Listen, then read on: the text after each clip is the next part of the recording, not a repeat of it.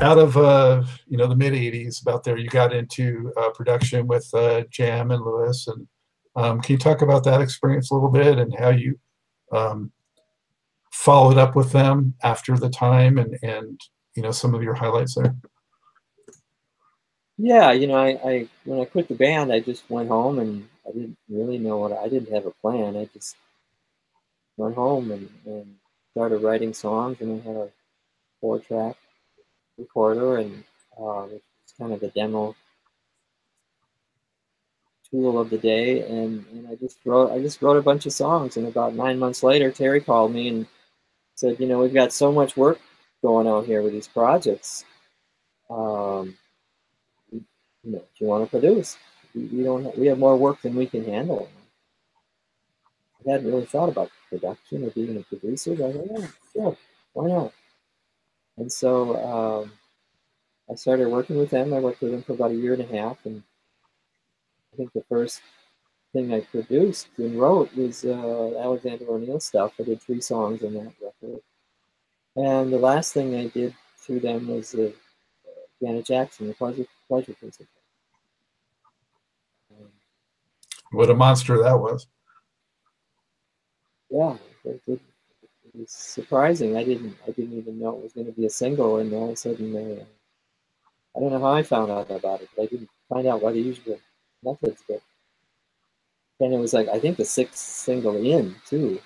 I hadn't given a second thought to it after a while. All these other huge songs had come out. All of a sudden, they're releasing another one.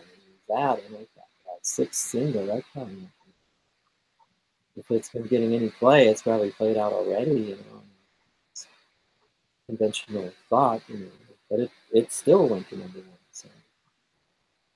Yeah, I was a DJ in the 80s, and so I played the heck out of all that stuff, and man, that Janet record just could never fail, Yeah, it was interesting, because it was, when we first started working on it, it was like, oh, Janet, and, oh, yeah. It's a Jackson, Jackson's and Janet, but she hadn't had a big record yet. It's interesting, as the record started being made, there just started to be these rumblings of, this could be a big record. Oh, okay. You never know. Everything's going to be a big record by the record label. Everything's fake, right? Until it comes out and it isn't. You just never know.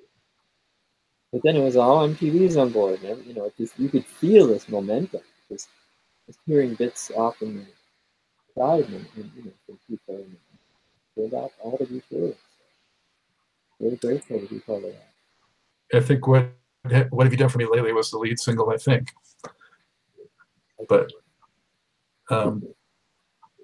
so what is it about Jam and Lewis, in your opinion, that makes them so successful in what they do in their production and working with so many different artists?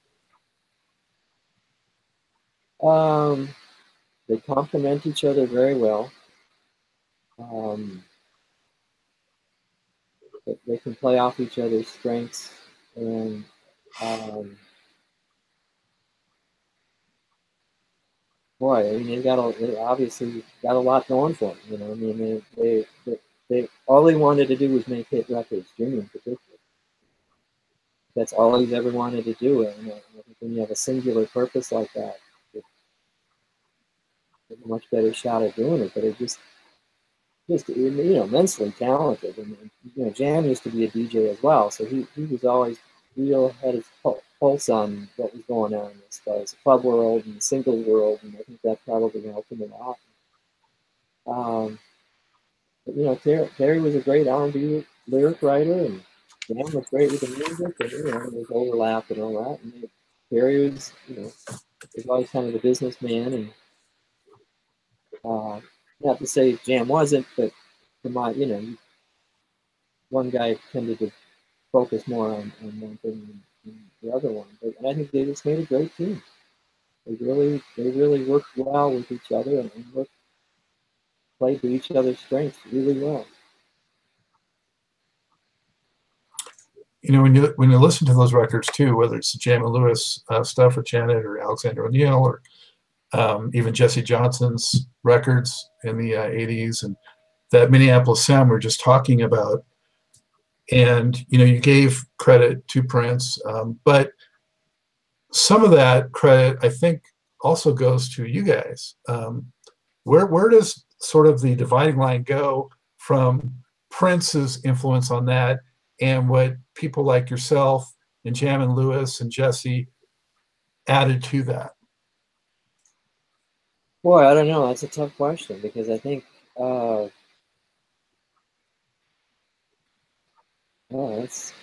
I think some of it was very, you know, kind of an extension of the time of Prince. Some of it veered completely in a different direction. So some of it was heavily influenced by that, that whole era, and some of it wasn't. And I think it's hard to say where we come and where our influences show up, and that didn't come from him. But I think it was certainly there. I'm probably not answering this too well.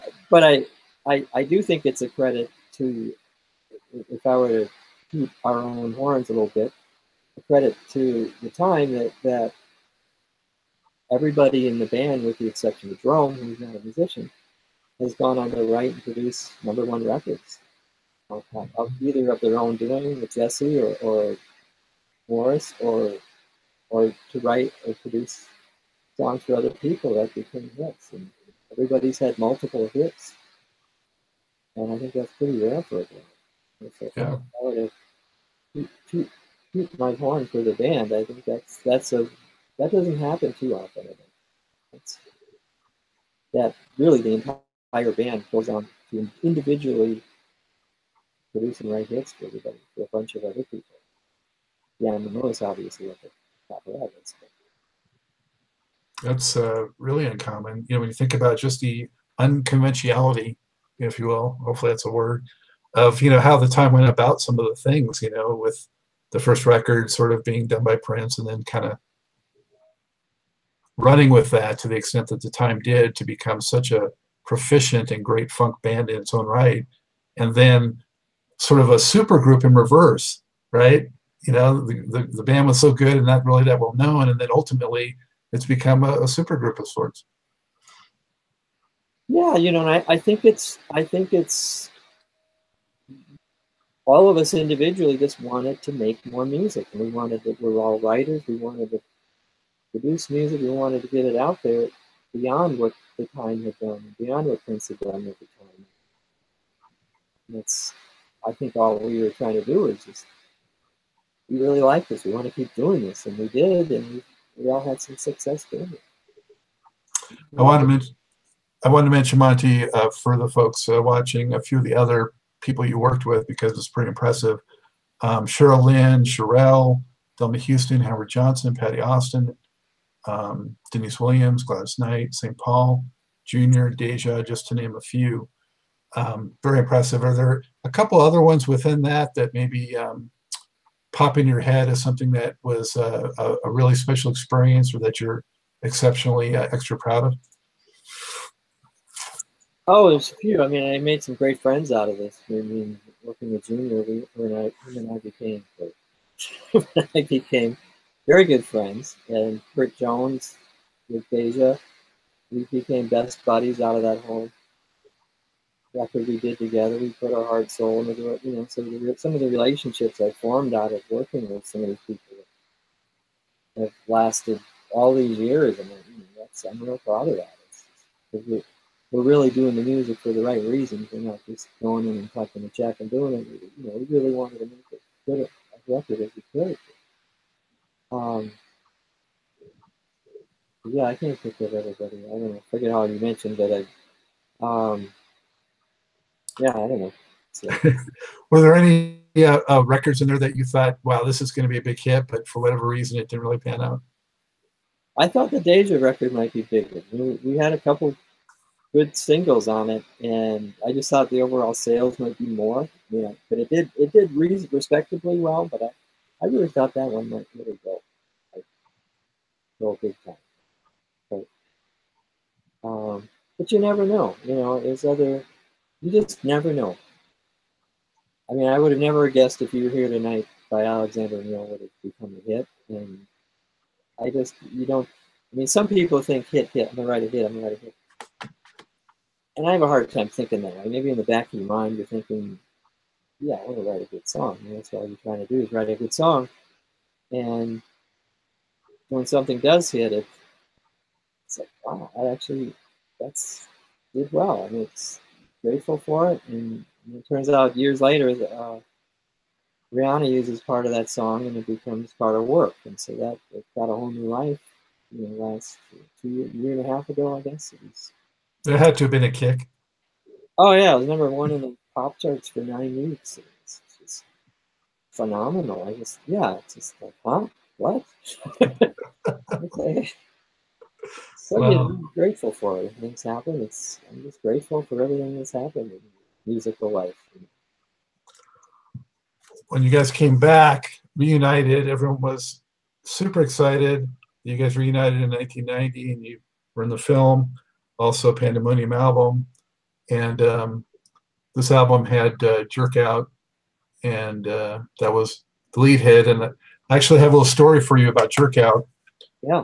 A friend of mine's father was an extra in the video, so I actually got to go down to the video shoot you guys did, and I was on set, and I briefly met you. I'm sure you don't remember, but I got to get everybody's signature on the first record. So, and Monty's is right there. So that was a great thrill for me. What was it like to get back together and go through that whole thing? It was exciting because it was going to be just a record, and then the record turned into, you know, the whole movie thing. And I remember shooting that video that day because it was we had the skillet and it was actually flames around the skillet. So there was this huge skillet, I don't know, 10 feet by 10 feet. It looked like a giant skillet. And they're like, oh yeah, you guys are gonna be standing in there and you're gonna be like real flames coming out of it. Yeah. Wow. It was just kind of fun. We had a lot of fun with that one. Luckily nobody got singed coats in the process. Wasn't like the Pepsi commercial with Michael Jackson. Yeah, yeah. Fortunately, we didn't have any mishaps with it. So you were there that day, right? Yeah, yeah. I think that was in Hopkins. That was where they were. Well, I lived in Los Angeles, and you guys were local for that. Yeah. Yeah. Oh. Interesting. Yeah. That was fun to get back together. I mean, we thought, okay, now let's make another run at this, and we. That record is probably more conducive, or was more conducive of all of us, because we were all a lot more involved in it. We all did some writing. And we went over to Paisley one night, and Prince just said, hey, we're going to take some songs, you're going to take the song, do whatever you want with them. And we started pulling, where's Jerk Out, where's Chocolate, where's, you know, pull them up, we want them. And you know, some got Jerk Out got rewritten a little, like the lyrics, and some of it was just we finished them up, really. And then some Jam and Lewis wrote, a couple Jesse wrote, I wrote one, and you know, we all kind of. But that felt nice because everybody was working. Did you guys perform much in support of that one? No, unfortunately, it was another thing of us falling apart again. I mean, there were all these plans. We did a bunch of TV shows. We did, what did we do? Saturday Night Live, and a few other shows. I can't remember right offhand. Arsenio, I think we did. The Tonight Show. And this was all going to be a prelude to doing a bunch of touring, and it turned out I don't think Dan and Lewis wanted to tour. They had a bunch of projects they wanted to do, and it was kind of unbeknownst to us, but that was that. And we kind of all went our separate ways again for a while. So, and then you, what did you do after that? Because I know shortly after, not too long later, you started touring with The Time, but what kind of transpired for you in the early 90s? What was I doing, you mean? Yeah, musically. It was a period in the early 90s. I didn't do a whole lot. I went fishing once, and I went through some stuff, and it was kind of a regrouping period for me, not to be honest with you. You know, I had going through some personal things, and but I was always writing and always doing music. I was always writing. I produced some local bands. And what more is called, we had stopped touring at the time. I think we'd gone to Japan with a couple different guys, without Terry and Jimmy and Jesse, and we didn't play for a while. And then Morris called one day, and a few years later, and said, "Yeah, they want us to do a show in L.A. A couple of shows at this supper club, and you want to do it?" And yeah, sure. And so we got Dean, and it was really the beginning of the new phase of I guess you would, what the touring version, as people call it, at the time, where we had, you know, some new guys come in, Ricky Smith and Corey Ruffin, and we had Jeff McNeely and Thomas Austin, and it's kind of our new lineup for the rhythm, you know, me being in Morris. And we've been doing that about 22 years now. So. Amazing. Yeah. In fact, the last couple of years we did more gigs, I think, than we ever done. The train keeps rolling.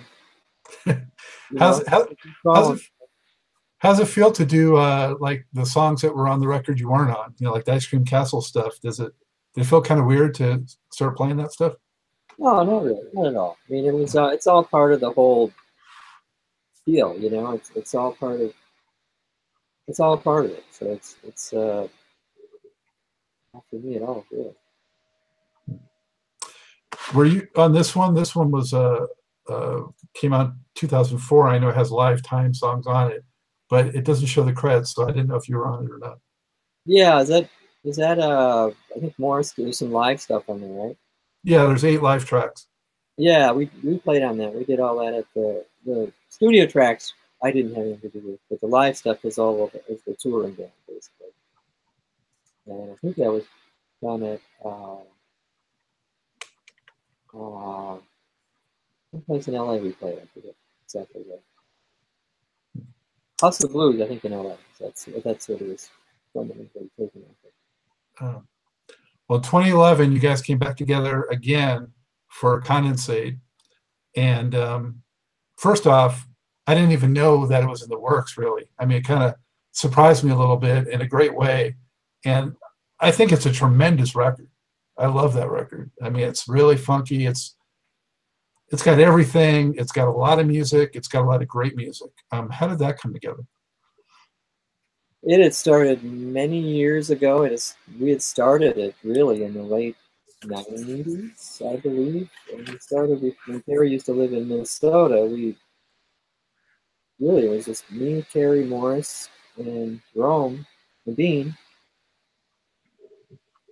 It started, excuse me, recording some stuff, potentially for a new time record, and we recorded a bunch of stuff, really, probably a record's worth of stuff, and Jam didn't really want to be too involved, he was doing other stuff, and I don't know really where Jesse was, didn't want to be, so we were just kind of going ahead with it, and that was kind of the beginning of it. We did off and on, we recorded for years, I guess, and then it picked up steam in the mid-2000s, I guess, 6, 7, 8, 9. It came out in 11, right? 2011. Yeah. I think the 2-3 years before that, we started picking up a little steam. Got together more often, and Jam was involved, Jesse got involved, and it became actually a real thing. But by that time, we had a whole new set of songs. We got basically, it was a whole other time record, and pretty much finished it. Which I think is really good. Maybe it'll see the light of it someday. And then there was that special version that came out too. They had the documentary about the time. That was a very cool package. I think maybe that video's on YouTube now. I'm not sure, but if anyone can track that down or find it on YouTube, I highly recommend seeing that as well.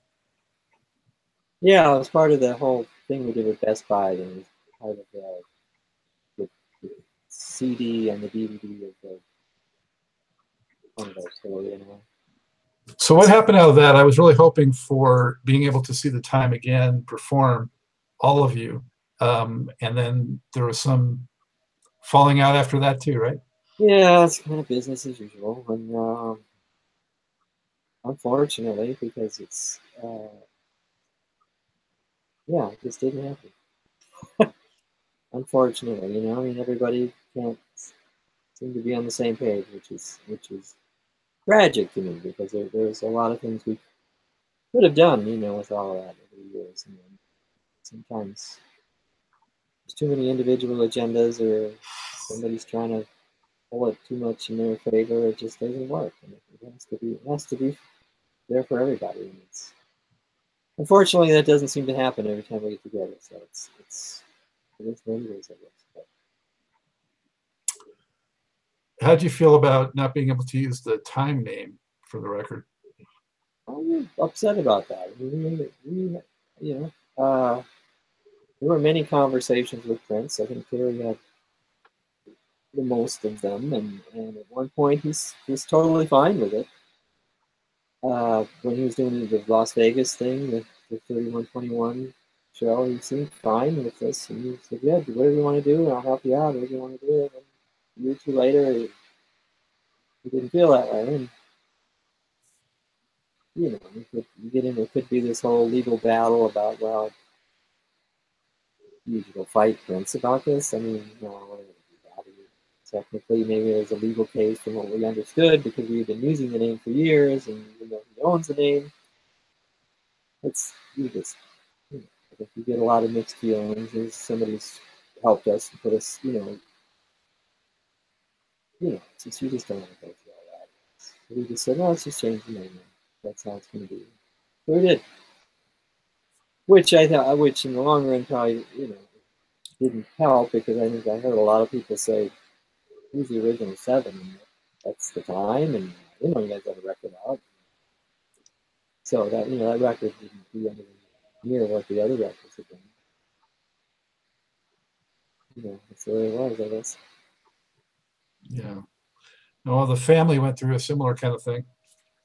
Yeah, we sure did. Yeah. Yeah, it was too bad, because, you know, we were, you know, Prince has the right to do what he wants to do, but we, you know, we are offering him money, we're offering him a percent of things, and we were trying to do a very business life, and we just didn't want to do it. So it's his call, and it's where it landed.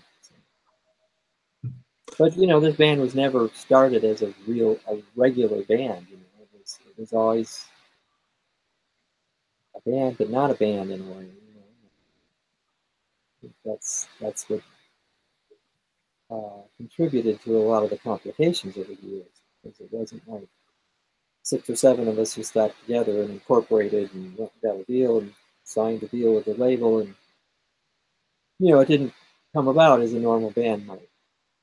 Well, it came backwards, and even though it became very successful, it was just always things involved, hurdles to get over, and which, you know, didn't help everybody in the long run. It didn't help the band in the long run. Yeah. So you continue to work with Morris. How has he changed over the years? Oh, I don't know. He's like everybody else. We've gotten older. Everybody's got a few aches and pains, and everybody's kind of settled down more and settled into their lives, and he seems very happy. He's I'm closer to him probably than I've ever been. And everybody's doing well. We're really doing well with this version that's out. We just go out, have fun, we play the songs the best we can, and we just have fun with it. You know, we're just having fun. Is another Time record a possibility? I would doubt it. I don't have any interest, to be honest with you, but I mean, I would never say never, but I don't have any interest in this one. Not to say they couldn't go make a record, but I mean, we'll see. But you start to do it enough times where the same results happen, and it's, you think, well, maybe this isn't the thing to do anymore. So that's kind of where I'm at. But like I said, I've learned to never say never in life, but it doesn't feel like anything. By that I mean, or Original Seven, that entity. Yeah, yeah, that's what I'm speaking to. Yeah. So of course Prince passed a couple of years ago, almost 2 years ago now. Hard to believe. For us, it was like losing a member of the family. I mean, we felt so close to him, and he was so important in the lives of myself and my wife. And actually, my son was named after Prince. So really big impact for us. And knowing him like you did, how did that go down for you? And I heard you say it was a shock, like it was to everybody else, but how do you make sense of that at this point? I don't know if you can, when people pass like that. It was shocking. Disbelief from all of us. I mean, it's like, what? This guy always seemed indestructible to us. He was just, no matter what got hurled at him, and he's a human being, and we all are, obviously, but he seemed so indestructible in so many ways. I mean, he was such a bold visionary. He had, he was willing to do anything, and he could pull up stuff off that nobody, most people couldn't pull off. And he was a very brave guy in a lot of ways, from a career standpoint. And it was just shocking. I mean, it just feels like it shouldn't have happened. It feels like it wasn't supposed to go down that way, and it didn't need to. But, it's like it just happened. Well, we had a lot of grief about it for a while, one time. The world did, obviously. It showed up everywhere. But, you pick up and you move on, I'm just grateful that I had the chance to know him and be around him, and have some of his magic rub off on the rest of us, and just to learn from him, and I'm just grateful for the whole thing. And, grateful to Prince for many, many, many things. What's it like there, being in Minneapolis, being so close to it with Paisley Park, what's going on there, and the Super Bowl, and they recognized him for that, and the tributes and all that. I mean, what is the vibe like being part of that community? In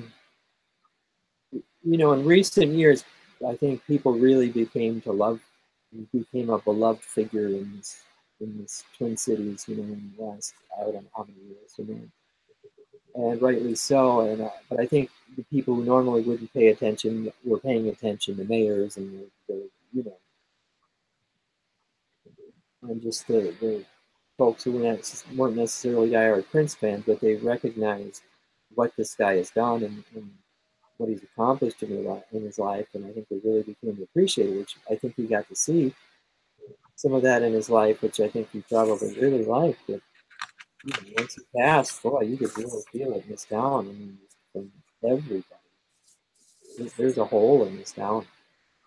Because there was always Prince was a guy who was going to keep it exciting. He was always coming out with something new, something you didn't expect, or some event or something going on that just shook things up. I mean, it could be controversial, it could be funny, it could be amazingly great.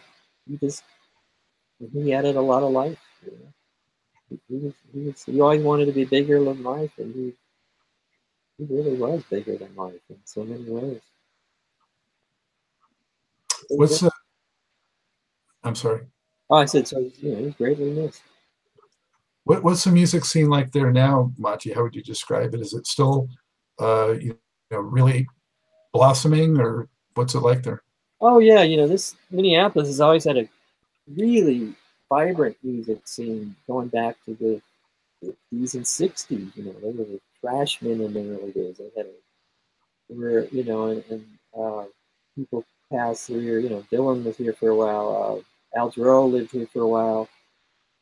The folk, the rock scene, Soul Asylum, House of Pärtu. There's so many. I mean, sometimes people think that it's Prince and that whole camp, but there's so much amazing music coming out of this town. It has for years. I mean, internationally known guys in the jazz community who is really big. I mean, there's world-class jazz players here.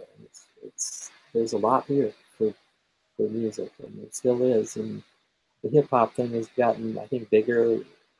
You know, Doomtree and those Dessa and people like that. There's a bunch of people out there I don't even know of, I'm sure, because I'm not maybe as informed about that scene as I could be, but the hip-hop thing's become really big here. And yeah, it's still thriving, for sure. That's good to hear. I heard great things about the city. I've actually only been there for a day. I'm getting feedback again. I don't know if you hear that, but I flew in for a day on a business trip, and from the airport to the location, which was outside Minneapolis, I had a driver, and I told him, "You got to drive me by First Avenue. I got to see it." And so we pulled up there. I hopped out of the car, took pictures of myself with First Avenue in the background. It was a thrill for me. And then they wondered, you know, why I was an hour late to my meeting. I didn't tell them why, but, you know, I just couldn't miss it. And I look forward to going back there very soon, I hope. But, yeah, I just hear terrific things about the city in general, not just the music. So, yeah, it's a great city to go. I lived here all my life. I never knew. I've got friends and family here. It's a great place to raise a family. I guess the music scene is, and they have live music everywhere, you know, all the time. Guys playing original stuff. Guys, you know, you don't find that so much in LA or in these other places. So you got to pay to play all night. That's crazy. I mean, there's still guys playing all over the time.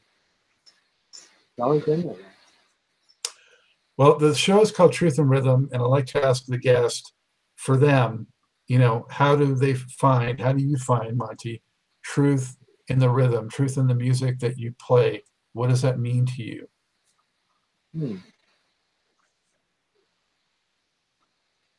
I think that the truth for me is just doing things that feel true to myself, and I think that writing songs and writing something usually that's true to me and that speaks to me, because I figure if it speaks to me somehow, or maybe it'll speak to somebody else. If it's something that's got me emotionally charged, or that's the right word, that maybe it'll affect somebody else that way. And sometimes that's true, sometimes it's not true, and it's and I think for all of us musicians, you're just striving to, whatever type of music we're playing, we're just trying to be true to the music, really. And